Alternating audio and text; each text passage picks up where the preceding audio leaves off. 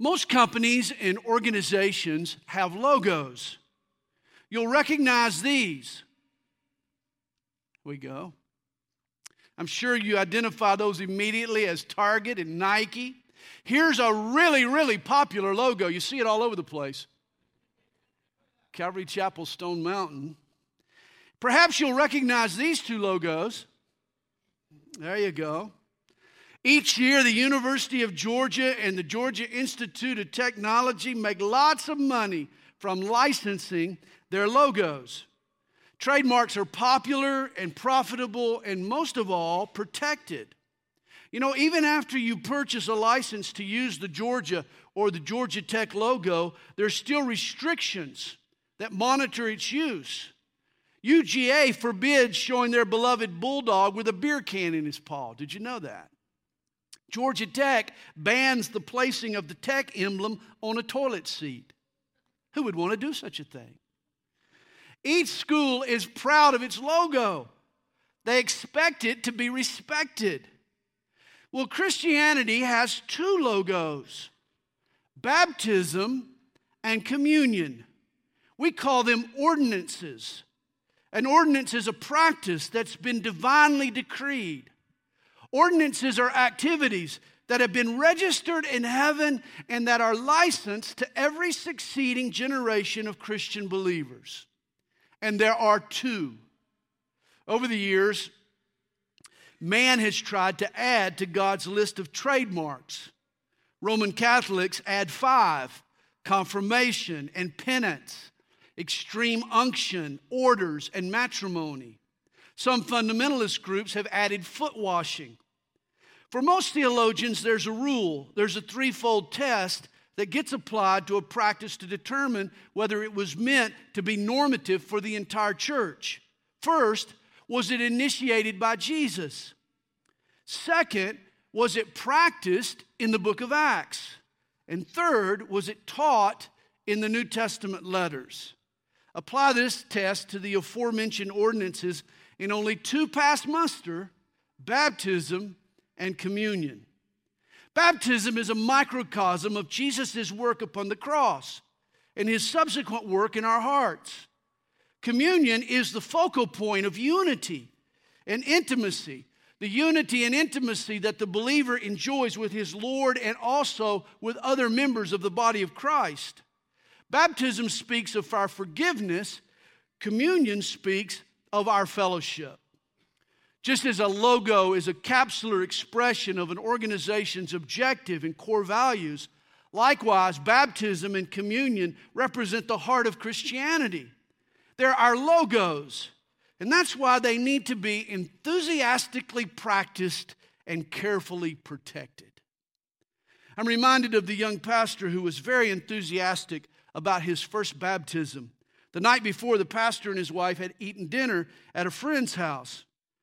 All the pastor could talk about was the excitement he had over the baptism the next day. Well, as they got into the car to leave, the pastor's friend overheard his wife tell her husband, "Okay, you can go by the church and practice baptizing me one more time, but remember, when you do your first funeral, you're not going to practice on me." Here was a pastor who was a little bit too enthusiastic. I baptized a man once who came to watch his wife and daughter get baptized. When he left for church that morning, he had no intention whatsoever of getting baptized. He didn't bring a towel. He didn't even bring a swimsuit. Yet he was so moved by the Holy Spirit that he took off his shoes, took his wallet out of his pocket, and just jumped into the pool. He gave his life to Jesus in the pool. He and I were standing there together. I dunked him on the spot. Baptism and communion need to be enthusiastically practiced. I don't always get a kiss after baptizing someone, but I did that day. And baptism should always be enthusiastic. And as with any logo, baptism and communion should be carefully protected. Over time, symbols get easily confused, and they lose their original meaning. You know, when Pepsi-Cola first took its product to Thailand, they used the same slogan that they had used in America: "Come alive, you're in the Pepsi generation." But when that gets translated into the Thai language, it comes out a bit different. Pepsi brings your ancestors back from the dead. That was not the message they wanted to convey. Years ago, when Chevrolet went to Mexico to sell its compact car, the Nova, the marketing geniuses didn't realize that the Spanish word Nova can also mean not going anywhere, which makes for a really, really lousy name for a car. My point is, is that a logo or a symbol is ineffective if there's confusion about its meaning. That's why there needs to be clarity and definition when we talk about the logos of our faith, baptism, and communion. Christianity's trademarks have been cherished for two millenniums. They are truly golden oldies, yet they can become mere formalities if we don't maintain their importance. We need to always be cultivating a fresh appreciation. That's why today I want to take a look at the logos. We'll look first at baptism. And here's our threefold outline. It is a lamp, it is a stamp, and it can be a ramp.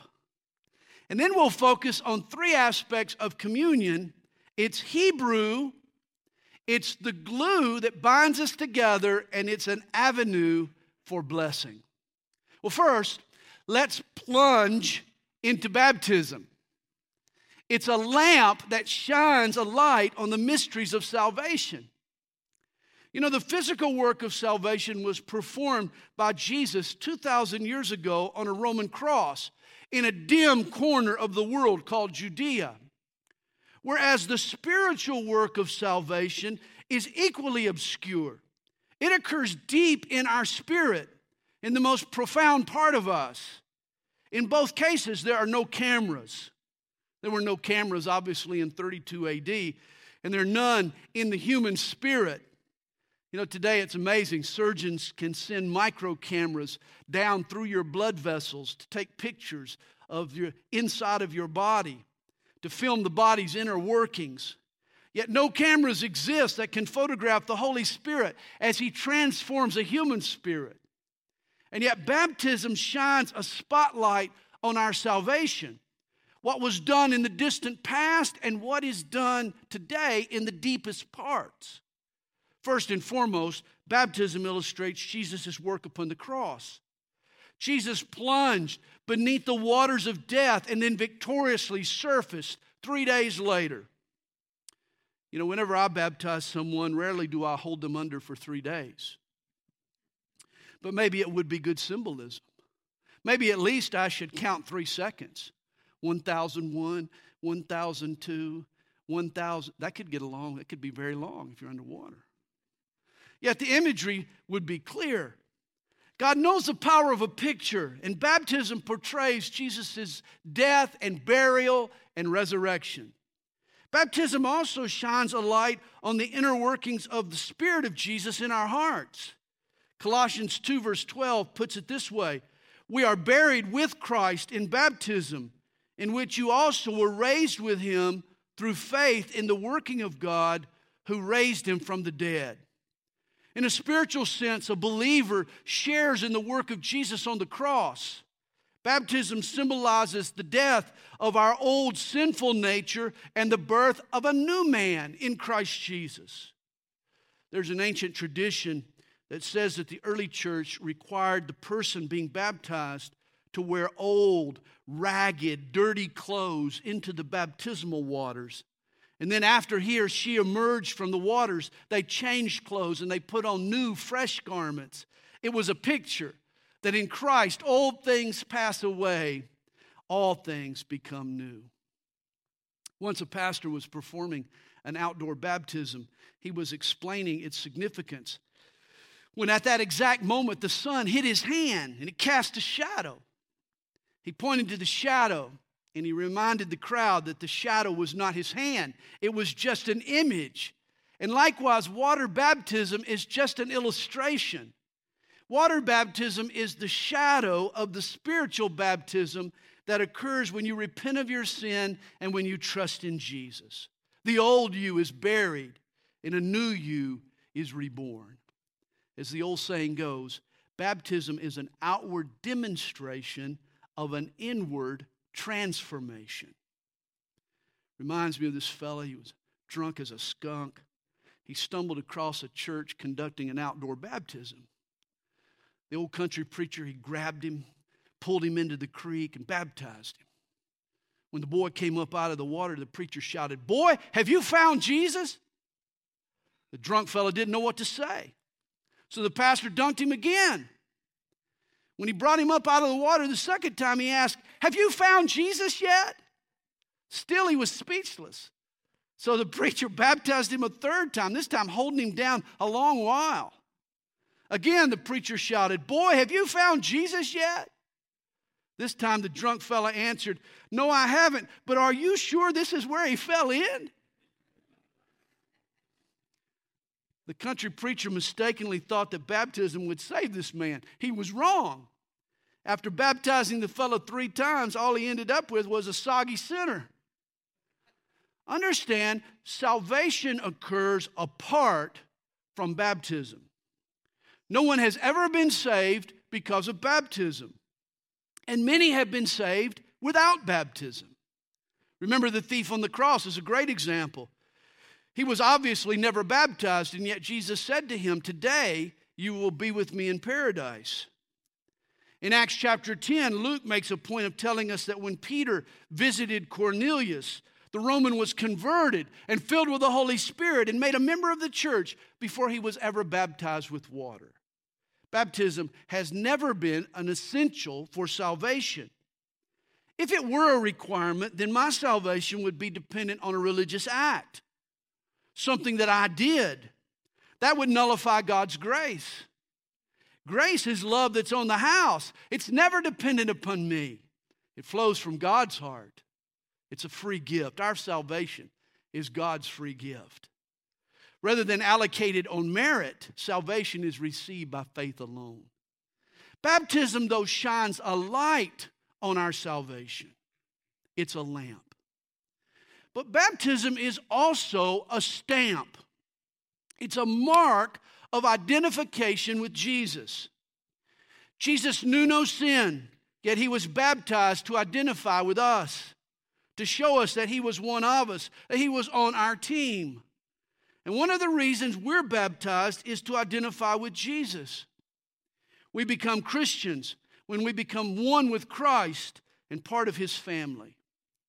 In First Peter chapter three, verses twenty and twenty-one, you should read them later. The global flood of Noah's day is used as a type of baptism.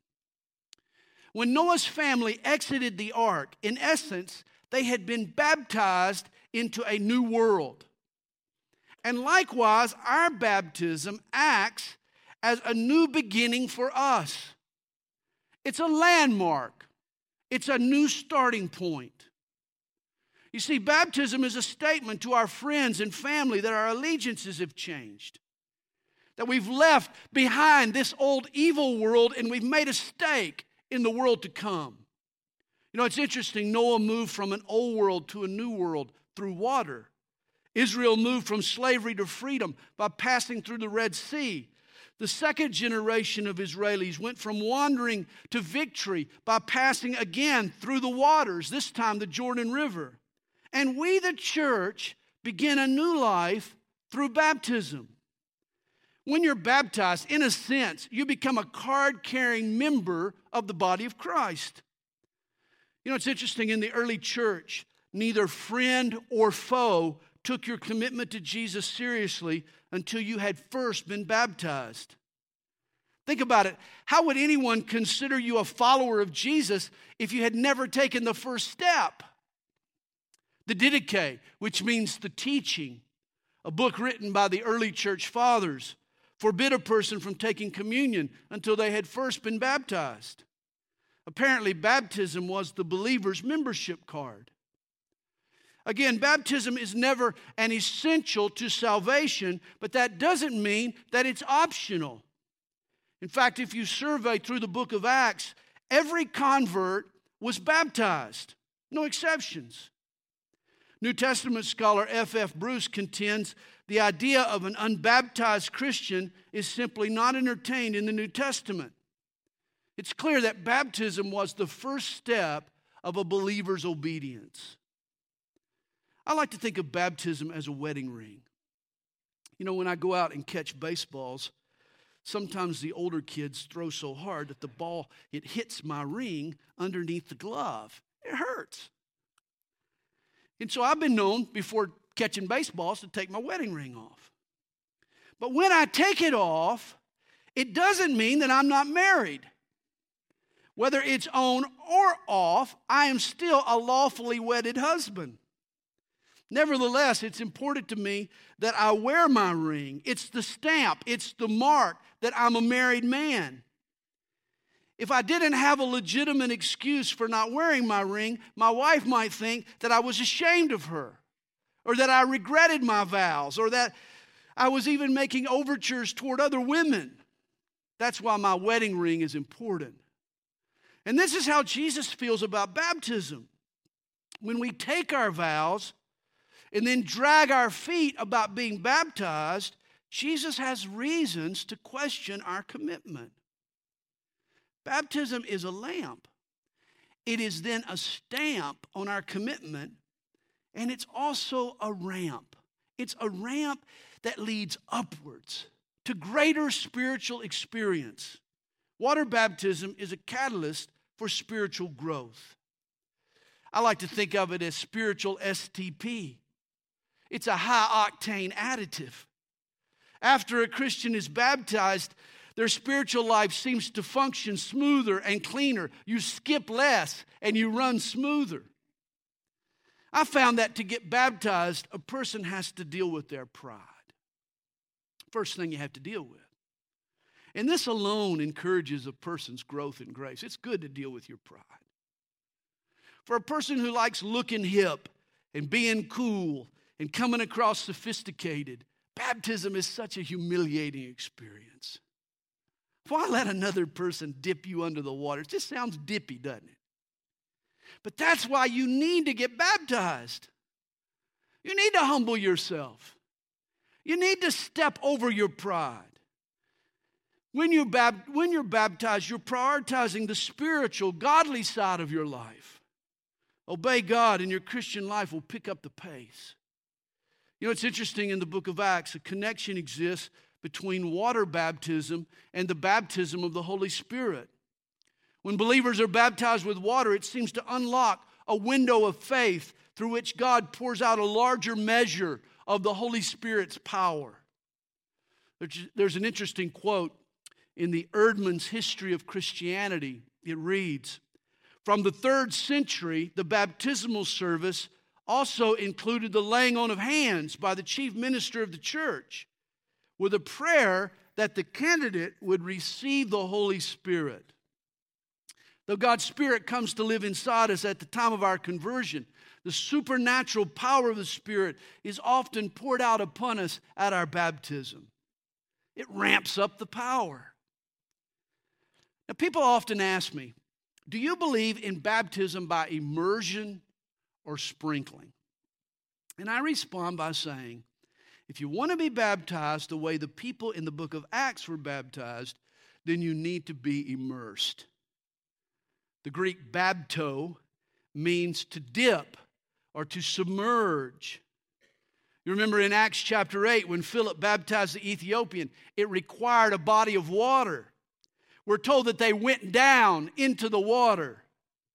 New Testament bapti- baptism was a divine dunk. And yet, having made the case for immersion, I'm not sure it's that big of a deal to God. You remember, baptism is an outward sign of an inward change. And sprinkling is also a type of spiritual transformation. Hebrews ten, verse twenty-two tells us, having our hearts sprinkled from an evil conscience and our bodies washed with pure water.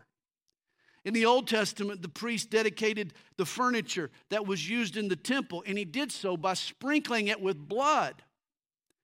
And in Christ, we too are sprinkled with his cleansing power. Thus, why wouldn't sprinkling also be an appropriate symbol for our conversion. There have been several occasions when, for health reasons, a person couldn't be immersed, and so I sprinkled them. Hey, I think Jesus just wants you to be baptized. Here's an excerpt from the Didache, again, that early church writing. It says, baptize as follows. Baptize in the name of the Father, and of the Son, and of the Holy Spirit, in running water. Now, why does that make a difference? I have no idea. But if you do not have running water, use whatever is available. But if you cannot do it in cold water, use warm. For some reason, cold water is preferable. Again, I don't know why. If you have neither, pour water on the head three times in the name of the Father, the Son, and the Holy Spirit. In other words, if you're out in the desert, you can sprinkle. To sum up the Didache passage in one word, it would be flexibility. If you're healthy and there's plenty of water available, why not go all out and opt for full immersion?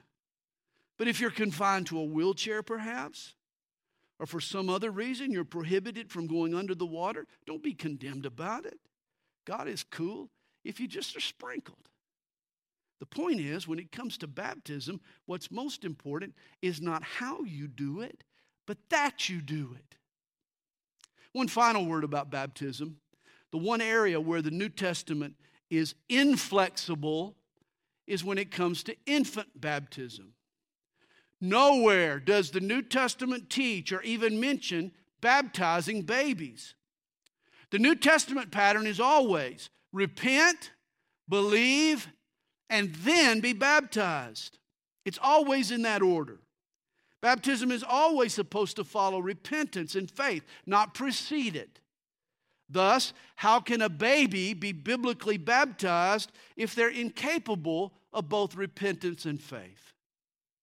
I believe infant baptism, I believe even baptizing young children too early can do more harm than good. As a parent, we don't want our children to grow up with a false sense of security. Some kids think that just because they've been baptized, they must be a Christian. I was baptized as a child before I ever truly surrendered my life to Jesus. That's why later on, after my conversion, I felt the need to be rebaptized as a true believer. If you have a need to be water baptized, we have one scheduled for the last Sunday in January. I hope you'll plan on it, and I hope you'll follow the Lord in believers' baptism. But baptism is not Christianity's only logo. There's another. We call it communion. And the first thing I want to note about participating in communion or in the Lord's Supper is that its origins are Hebrew. Remember, the first communion service between Jesus and his disciples was actually a snippet of a Jewish Passover. For centuries, Passover represented Israel's exodus from Egypt. But at his last meal with his disciples, Jesus reinterpreted their fifteen hundred year old tradition. At a Passover Seder, the Father, he takes out three sheets of matzah, or unleavened bread. And he pulls out the middle sheet. Then he breaks it. And then he wraps it in a linen napkin. And then he hides it from the rest of the family. Later in the meal, the youngest child, he finds the hidden matzah. And he gets rewarded with a piece of candy. That annual ritual preached the gospel of Jesus. For Jesus is the middle person of the triune God. Father, Son, and Holy Spirit. He was taken out of heaven and broken on the cross. He was wrapped in linen grave clothes and buried or hidden beneath the earth. The youngest disciple, John, was first to the tomb to find him alive. And now when we receive the bread of life, we're rewarded with the sweetness of salvation. And it was over this piece of matzah that Jesus said to his disciples, take, eat, this is my body. He gave it brand new meaning. I'm sure those wide-eyed disciples couldn't believe their ears. But in addition to the bread, Jesus held up a cup. And he said to them, "Drink from it, all of you, for this is my blood of the new covenant, which is shed for many for the remission of sins." This was actually the third cup of the Passover Seder. It was called the cup of redemption. For centuries, this cup represented the blood of the Passover lamb. On that final night in Egypt, believers had taken an innocent lamb and spread its blood on the thresholds and doorposts of their homes. And when the death plague saw the blood, it passed over the house. And again, Jesus shakes up the tradition. From now on, his disciples are to view the cup as a reminder of his blood. Apply his blood by faith to the post of your heart, and death passes over you. You're saved. We're saved by his blood. And yet the question arises, what did Jesus actually mean when he took the bread and the cup and uttered the phrases, "This is my body and this is my blood"? Over the history of the church, three different schools of thought have risen. Today, Roman Catholics teach a doctrine called transubstantiation. Big word. They believe that when the priest blesses the wafer and the wine, that it literally changes substance, transubstantiation. That what you're actually eating becomes the physical body and blood of Jesus. Most Protestants, like myself, reject transubstantiation, and for a number of good reasons. First, if that's what Jesus meant, in context, his words would have made no sense. For his body was there, present in the room. It would have been confusing for him to say the bread he was holding was the body holding it. If transubstantiation is the correct view, Jesus would have certainly taught it in a less confounding and confusing way. I believe his words were obviously meant to be taken figuratively. Second, Jewish law, specifically Leviticus seventeen, verse three, prohibited the drinking of human blood. Jesus certainly wasn't telling his disciples to violate the Old Testament law. And then third, in John six, verse fifty-six, Jesus had already established that eating his flesh and drinking his blood were ways of talking about believing in him. That eating and drinking were figurative language for receiving the Spirit of Jesus into your life by faith. Now, there are other groups, like Lutherans, who believe in what is called consubstantiation. They stop short of teaching that the wafer and the wine actually become the literal body and blood of Jesus. Rather, they say that the body and blood are with the wafer and with the wine. In Latin, con means with. Thus, Jesus' actual body and blood surround the bread and wine and are literally received with them when it is eaten and drank. The problem, though, with both transubstantiation and consubstantiation is that each time communion is served, the body of Jesus is literally sacrificed all over again. And this opposes Paul's teaching in Hebrews chapter nine, verse twenty-six. For there he tells us emphatically that Jesus needs to be sacrificed only once and for all time. If he needed to be sacrificed every time, every week at the communion table, it would diminish the value of what he had accomplished on the cross two thousand years ago. There is a third school of thought concerning the Lord's Supper. Other denominations, a lot of Baptist groups, believe in what's called simple representation. They believe that the elements are merely a memorial to Jesus' body and blood. That nothing special or spiritual goes on at the communion table, that it is strictly symbolic. I personally no more believe that than I do the other two. In First Corinthians ten, verse sixteen, the verse that we read earlier, Paul calls out an evil practice occurring in the church at Corinth. You see, to placate pagan friends, the Corinthians were participating in sacrifices to idols. And Paul warns the believers in Corinth Though they're correct that that idol is just a stick or just a stone, there are demons behind the idol. That idolatry is satanically inspired. And thus the act of sacrificing to an idol brings the worshiper in touch with the demons behind it. And to illustrate the spiritual dynamic he's warning them about, Paul uses a holy experience. He says of the church's observance of the Lord's Supper, "The cup of blessing which we bless, is it not the communion of the blood of Christ? The bread which we break, is it not the communion of the body of Christ?"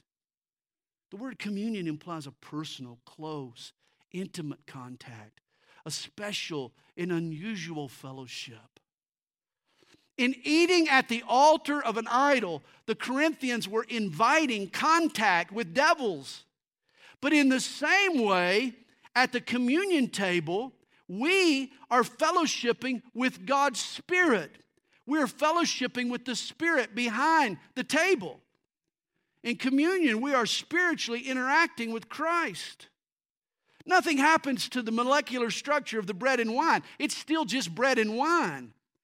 But spiritually, a window of opportunity opens up for us to have an unusual intimacy with Jesus at His table. Communion is a special opportunity to come to the altar of the Lord and interact with the Spirit behind the altar, the Holy Spirit. Through faith, we can touch God's presence. We can make contact with Jesus' healing power. Here's how I like to put it. Communion isn't magical, and it's not a memorial, but it's mystical. Something spiritual happens in communion. We commune with Jesus. How about that? Which leads me to my next point. Communion is the glue that adheres believers together. Paul goes on to tell the Corinthians, "For we, being many, are one bread and one body, for we all partake of that one bread." You know, in the ancient world, you were extremely careful with whom you ate. People ate from common loaves and dipped in common bowls and drank from common cups. When you ate with someone, you shared germs. And this is why people ate from the same loaf or bread. They assumed that they were becoming one. A bond was being created. And this is what happens in communion. When believers eat from the same table, we become one. Communion is not only an opportunity for us to experience the Holy Spirit, but to cement our bond as brothers and sisters in Jesus. It's the spiritual glue. Communion is the glue between me and you. And lastly, communion is an avenue for blessing and healing. Both are available at the Lord's table. In fact, in First Corinthians eleven, verses twenty-nine and thirty, Paul is speaking of communion when he points out that since the believers in Corinth were not discerning the Lord's body, many are weak and sick among you, and many sleep, which was a euphemism for death. Because they weren't rightly discerning of communion, they were physically sick as a consequence. You know, we're told in Isaiah fifty-three that it's by Jesus' stripes that we're healed. Jesus paid for our healing on the cross. And thus, what better opportunity to receive healing than at the Lord's table? There, our focus on His broken body should stimulate our faith to trust in His healing power. If we believe in Him, then we'll receive from Him. On communion, I have one more thought. It's tragic to me how one misinterpreted word has muddied the waters of understanding for millions of believers and stolen their enjoyment of the Lord's Supper. In the Old King James Version, First Corinthians eleven, verse twenty-seven reads, "Whosoever shall eat this bread and drink this cup of the Lord unworthily shall be guilty of the body and blood of the Lord.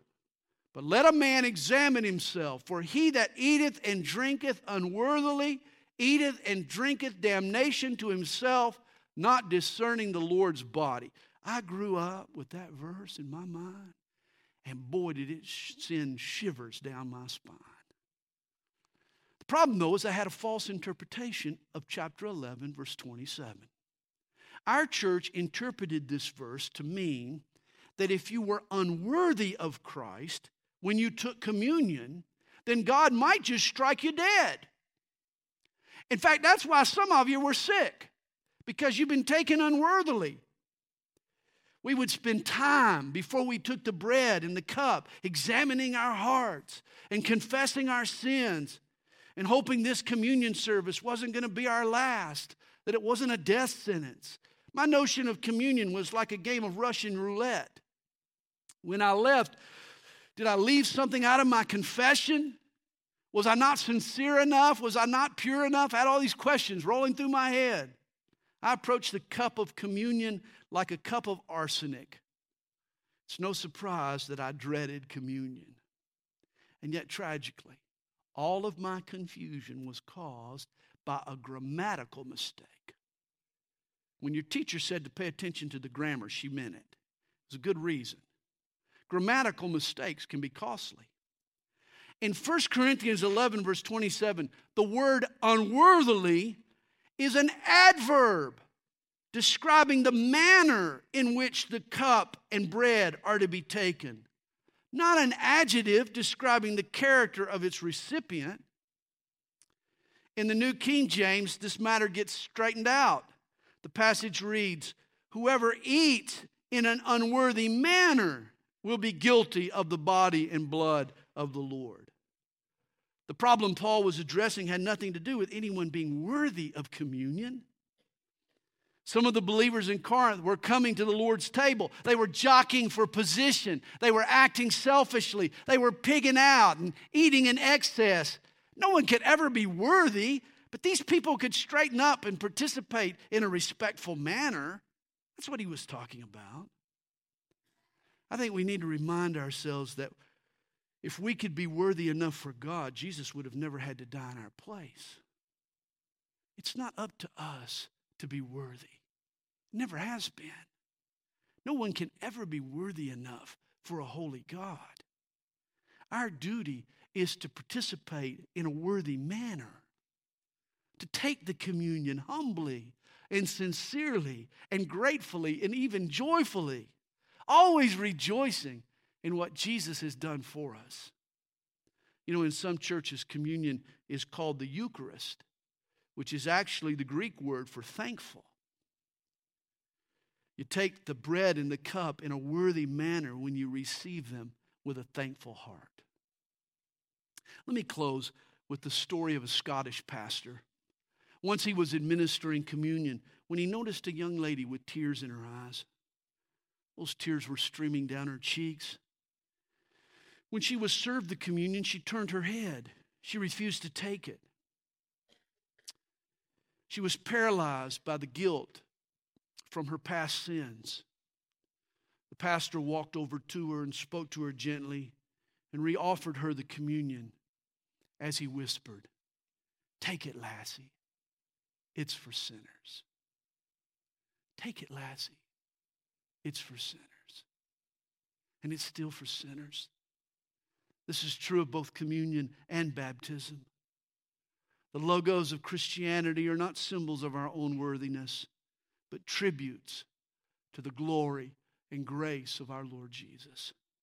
That's why we need to make sure that they're always carefully protected and enthusiastically practiced. In Jesus' name.